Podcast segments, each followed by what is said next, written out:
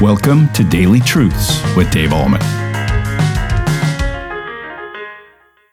Hi, everybody. Today I'm going to be explaining the doctrine of the Trinity. Have you ever been asked by a four year old, What's the doctrine of the Trinity all about? Believe it or not, I have a four year old grandson who's very smart and he's got a vocabulary that won't quit.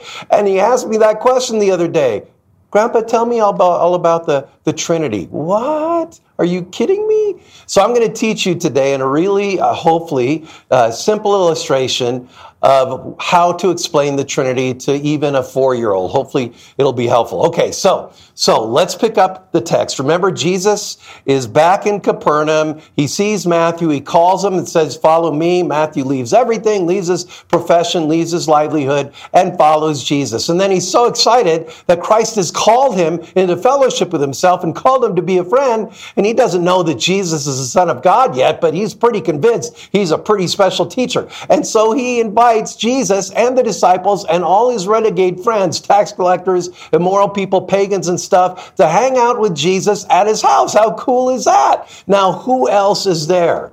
And I bet they weren't invited.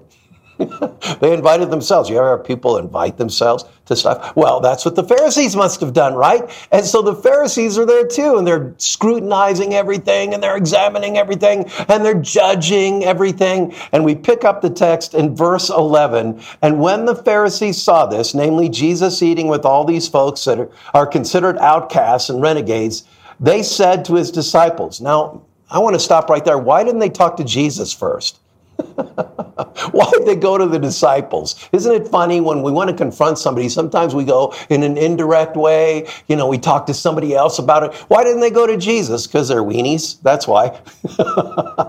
and when the Pharisees saw this, they said to his disciples, Why does your teacher eat with tax collectors and sinners? Yeah.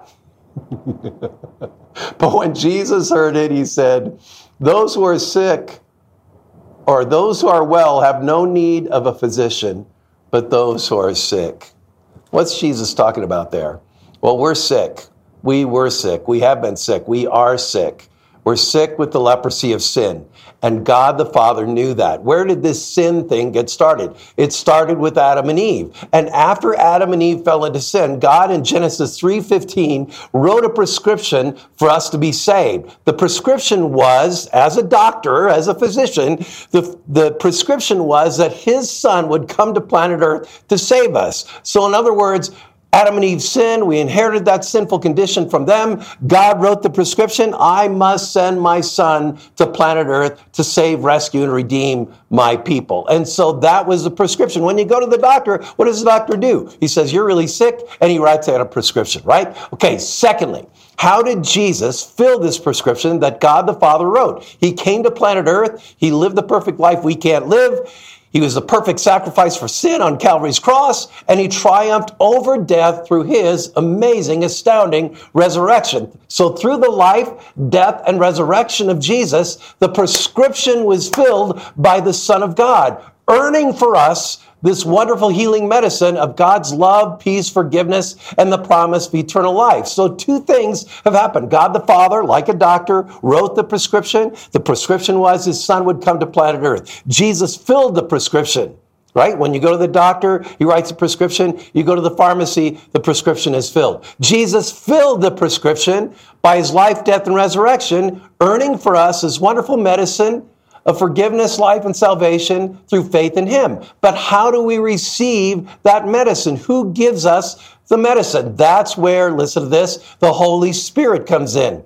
The Holy Spirit, through the Word of God, through baptism and the Lord's Supper, gives us feeds us as medicine. It's like the spoon, you know, that feeds us the amazing, astounding grace, love, and forgiveness of God in Christ Jesus. And we receive that through the word, the read, spoken, proclaimed word of God, right? And also through the Lord's Supper.